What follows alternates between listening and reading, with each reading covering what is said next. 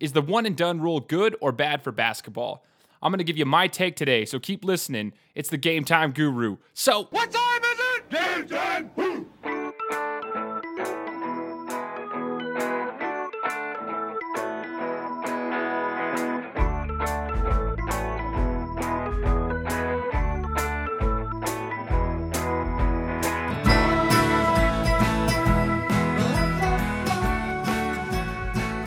What's going on, everybody? Once again, I'm Shane Larson, in case you forgot. Now, I know it's been a couple of weeks, actually closer to a month or a month or, and a couple of weeks uh, since I last posted. And the reason for that is because it was the last semester of school. Uh, I was finally graduating from college, so I was putting a lot of effort into my final projects so that I could graduate. And then upon finishing, I obviously had graduation going on, um, and I had and a couple other things a few weekends after that. And then we've had Memorial Day weekend, so I was on vacation and blah, blah, blah. So I was really busy, but now it's time to get back in the swing of things, get this thing rolling. Um, I have a lot more time now to actually put and dedicate into the actual website, not just the podcast. So, like, what I'm going to be uh, planning on doing is getting some guests onto the show. We're already lining up some some people to come on um, that you'll see in the coming weeks. I've also got another person that's interested in writing for my website. He's going to give you some hockey insight, hopefully. So I'll keep you posted on that as well. Uh, I'm going to be meeting with him in in the coming days and we're going to see if we can get some articles going for hockey and maybe he can join me on a few podcasts to give you guys some information uh, that i might not have but like i said if you haven't already please follow me on stitcher itunes uh, podcast addict i'm even on youtube you can follow my facebook page uh, so that you can get all the updates throughout the weeks of when my shows are going to be posting um, just to keep you updated and this is just a fun show, man. If you if you like to hear opinionated talks on sports, that's what I'm here for. I'm trying to give you an inside uh, or some insight that you haven't heard before. Um, give you my opinion on some things, and then as well as my guests that will be coming onto the show in future episodes. So, like I said, I was kind of finishing up school, right? Finishing up school. I graduated from Boise State University.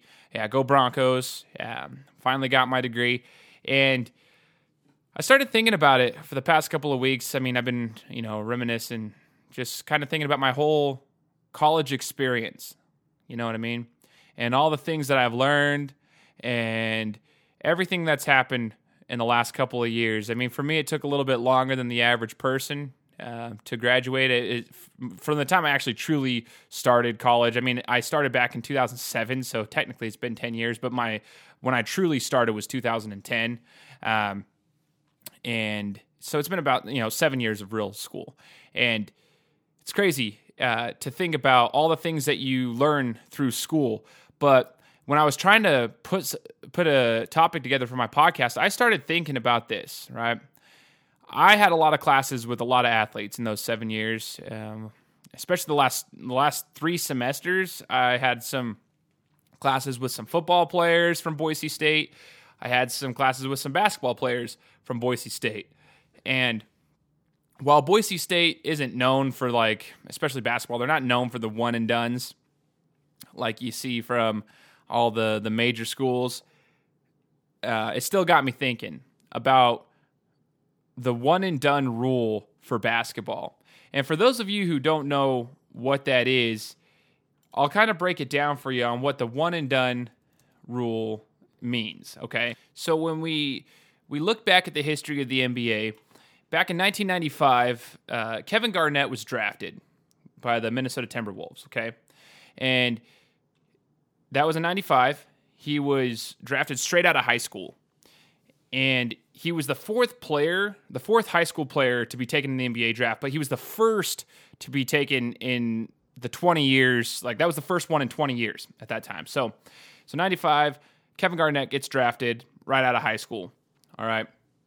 And what happened later on, though, is there was a trend. You know, 10 years following that up into 2005, there was over, I think it was like 38 players or so that made the jump from the high school level to the NBA level, straight from high school to the NBA.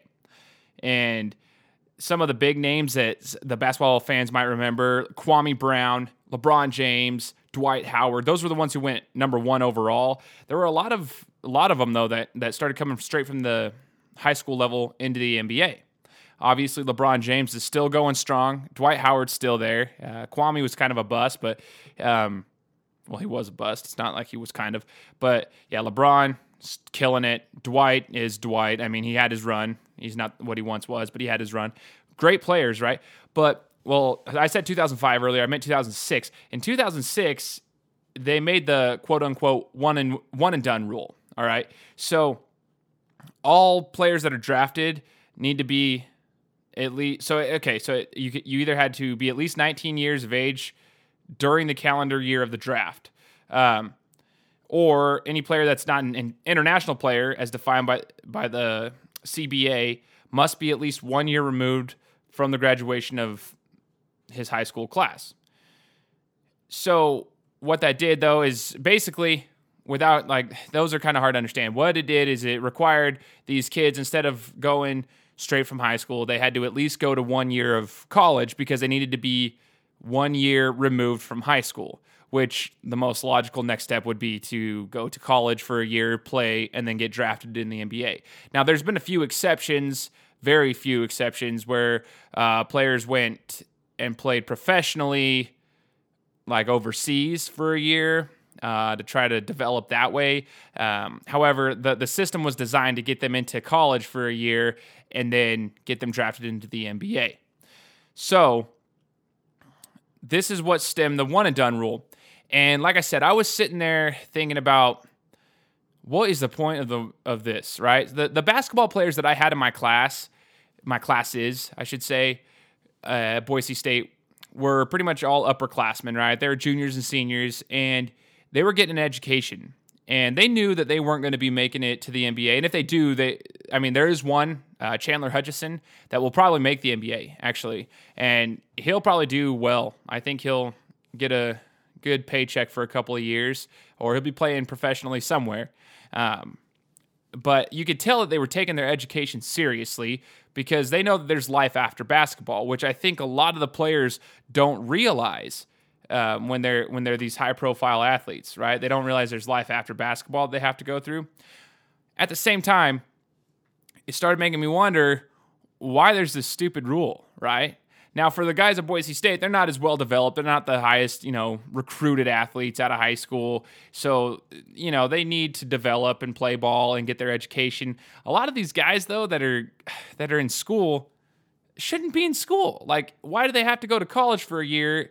The idea, I think, is to develop them to get ready for the NBA. But what other than their body structure, that's going to happen either way. Like even just one year in college isn't going to make them much different than a year and like right out of high school. I mean, you know what I mean?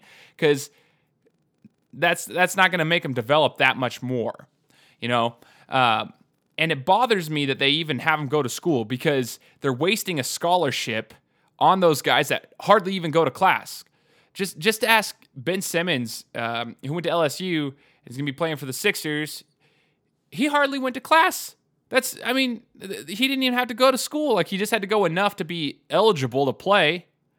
That's all he had to do take a minimum amount of credits to be eligible to play. And then, second semester comes around. Once basketball season's over, I should say, so you're looking in the middle of the second semester, they're not even going to class anymore. So they're wasting all that that scholarship money. They're wasting that. That's a scholarship that could be given to somebody else that actually needs to go to school and get it paid for and, and could utilize it. We know that he's going to go to the NBA. Why does he have to why does he have to go to school? Because he just stopped going to class so that he could, you know, he wasn't even at school. He wasn't even on campus. He was going to practice for the NBA draft, get ready for the NBA.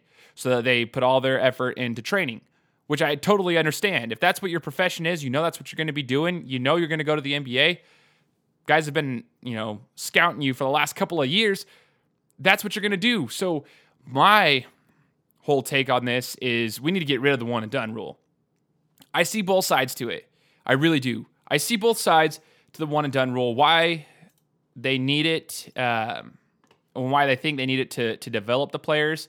At the same time, I I don't see I, if you if you eliminate it, it kind of weeds out the weak right? The ones who are truly ready for the game, you'll know that they're ready for the game. And if they're not, they'll turn into Kwame Brown and be out. I don't think Kwame Brown would have benefited from one year in college. So it would have been the same result. Because, I mean, he had a lot of years in the NBA. He still never developed. You know what I mean? So if you're ready, you're ready. I don't get it because in baseball, you can go right out of high school and develop yourself, you know, through the pro leagues. So why can't you do that? Hockey's no different either. Uh, and and I don't know the the details, the ins and outs of hockey, but they allow these guys to develop, you know, at a young age and and go.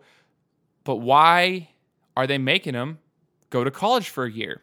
Here's my take. It's all about money. I think the NCAA wants money. They do the same thing with football. You got to be in school for a certain amount of years before you can go into the NFL draft. Now, football's a more violent sport. I see that's allowing those those gentlemen to develop their bodies and everything so that they are truly prepared. At the same time, like it's kind of the same concept. They're they're using these guys for money. Imagine how much money the NCAA could have gotten. The schools in particular, let's say Ohio State Ohio State was one of the, the schools that was recruiting LeBron James uh, when he was in high school, knowing he was going to go straight to the NBA, but they were recruiting him. Imagine Ohio State. What would have happened if LeBron James played there for a year? Okay, they would have brought in a lot of money because you're you're getting tickets sold, uh, NCAA tournament. You got all this, the merchandising, like everything. The money's flowing through, and that's what happens with the NCAA. These big schools are getting a lot of money and I think that's what it's all about is the money. I think they care more about that than they truly do about the kids, but they use the kids as the excuse of why they're doing it. Oh, we're doing it for the kids. No, you're not. You're doing it so that you can get the money. It, it's a corporation. It's it's just how business works. I get it, but it frustrates me because I would like to see these kids get into the NBA and get rolling if that's really what they want to do. You see these entrepreneurs out here, some of them never go to college and they're very successful business owners because they come right out of high school and they go into the job the job world and they just crush it because they make their own business or they do something for themselves. Why can't they do that for sports? Because they want more money. All right? And we're looking at like if, if we're talking NCAA, right? We're we're talking about college basketball. I think it hurts college basketball they think I mean it generates money. That's that's the benefit, right? But it's not even good for the sport. So that's why I know it's all about money. It's not good for the sport. You get these these solid teams, these Kentuckies, these Kansas, Duke teams every year that have a couple one and done players. Kentucky's really really known for it because um, they just they bring in the NBA talent, and after their freshman year, they're gone. They've had 18 freshmen drafted between 2006 and 2016, which shows that they, they're that's freshman drafted. They've had a lot more guys drafted in the NBA, obviously, but after the one and duns, these guys coming straight from high school, boom, going into college for a year, one year, and then they're into the NBA. The thing is, is that these teams get, you know, hyped up for one season. The fan base gets behind this team, but there's nothing to look forward to, or at least there's this uncertainty going into the next season. Part of what makes sports fun in basketball in particular is because like college, you know, like you know what's coming in next year. You're looking forward to the recruits coming in to help fill in some of the gaps, but you're also looking to build off of the previous season with some of these underclassmen that are going to be returning. And while you'll always have a couple guys that might leave early for the draft, it's always nice to see these sophomores and juniors returning to play because you can look forward to the next season. Like, oh, for instance, Boise State University, Chandler Hutchison is coming back he's coming back for one more season before he goes into the NBA or tests those, you know, the, the, draft waters again. And the fans are looking forward to that because we've got a good base from this year and we're looking forward to building on it next year. But if you're in Kentucky, you can't do that. Well, Kentucky's a bad example because the fans know that they're going to be getting all these recruits every single season. So while they're new faces, the result is typically the same. They're going to be one of the top teams in the country. But let's say, like, uh, for instance, uh, Duke's the same way, but like Syracuse, uh, Washington, Washington up in the Northwest, okay? They've got potentially the number one pick coming out this year. Uh, probably going to go number one overall, either him or Lonzo Ball, right? And but you never know. Like that would be a school you want to get behind this guy. You want him to succeed for a couple, like, at least like if he's going to come into the into college, you want him to play for a couple years, right? but he's gone. And you don't have anything to look forward to because you don't know what next year's going to bring. And that's the thing. So if you, you might as well just not show up if you're going to be leaving after a year. There's no loyalty to the schools because they're just using it as a stepping stone to get through. And I think it hurts the fan base. The fans have a hard time getting behind it because they know that next year is going to be a little bit different. I don't like it. I think what we need to do is eliminate it altogether. I know the Players Association um, in the NBA has tried to get rid of it multiple times. They they have actually mentioned, I believe, in the Players Association how it works for the other the other like the other sports. Um, let me see here who who said it. I think it was Gary Kohlman. He was one of the general council members of the Players Association in the NBA. In 2015, he said, if they were white and hockey players, they would be out there playing. If they were white and baseball players, they would be out there playing because most of them are actually African American and are in a, in a sport and precluded from doing it. They have to go into this absurd world of playing for one year. That's just total, complete hypocrisy. So that's actually a really good point, and that goes back to what I was saying before, like hockey and baseball. Again, that's the two sports that are really well known for it now, um, for allowing them to come straight out. That's the thing. It, it's it is kind of hypocritical. I'm not going to bring race into it right now. Um, he was mainly speaking about race. I'm not going to bring that into it, but I do think it's ridiculous. Just let them go play if they're ready to play. If you're developed, go and play. If you're a freshman in high school, okay, playing basketball, and you're good enough to play on the varsity team, your body might not be developed well enough, but you can play. They'll let you play. It's the same kind. That's four years removed. Now, if you're a, if you're a high school senior and you're just crushing it, you're good enough to play at the next level in the NBA. Let them play. Don't make them take this one year step into into college basketball just so you can get your your, your money for it. It's it's a money pool. That's all it is. It's a business, and that's what they're trying to do with it. It bugs me. Um, I would like to see them eliminate it, and I don't care if it hurts basketball. I think in the long run, it would actually be a positive impact on college basketball if you got rid of it because you're the people playing are the true. I see they're not the superstars, but they're going to build your program. Those are the true collegiate athletes. And then you go into the NBA. That's a superstar league where you want to have your superstars. College basketball is exactly that. It's amateur basketball. It's collegiate athletes playing for the pride and loyalty of their schools so that they can essentially win a conference championship, go to the NCAA tournament every year. There's a lot of passion behind it. The NBA is a different game. It's a superstar league. Put the superstars there, put the collegiate slash amateur athletes in college basketball. I believe in the long run, it would be just as exciting as it is now, if not more, especially for the fan bases. And in the, in the NBA, same thing. You get the superstars there to play. And I mean, sure, you're going to weed out the weak. If they aren't ready for it, they're not ready for it. But one year in college isn't going to do the trick. So that's my take on it. Anyways, like I said, you should expect some articles to be coming out soon. And I know I said that a couple months back. Now I got some time that I can put some effort into the articles. I'm going to do some interviews. I'm going to talk to some people. We're going to get some guests on the show. So please tune in for the Game Time Guru. Go subscribe to the podcast. It's free. Hit up Stitcher, Podcast Addict, uh, iTunes. If you've got any kind of Apple product, just go to iTunes, type in the Game Time Guru, find my podcast. It's got my little caricature on there, little picture of me that's drawn. The Game Time Guru with Shane Larson and hit subscribe. That way you can see when every podcast comes through. If you go to my Facebook page, I'm going to be posting it there. And you can also find me on YouTube. If you ever want to just go to my YouTube page, find that one, go for it. I'm here for you. Uh, we look forward to talking to you here in the near future. Game Time Guru out.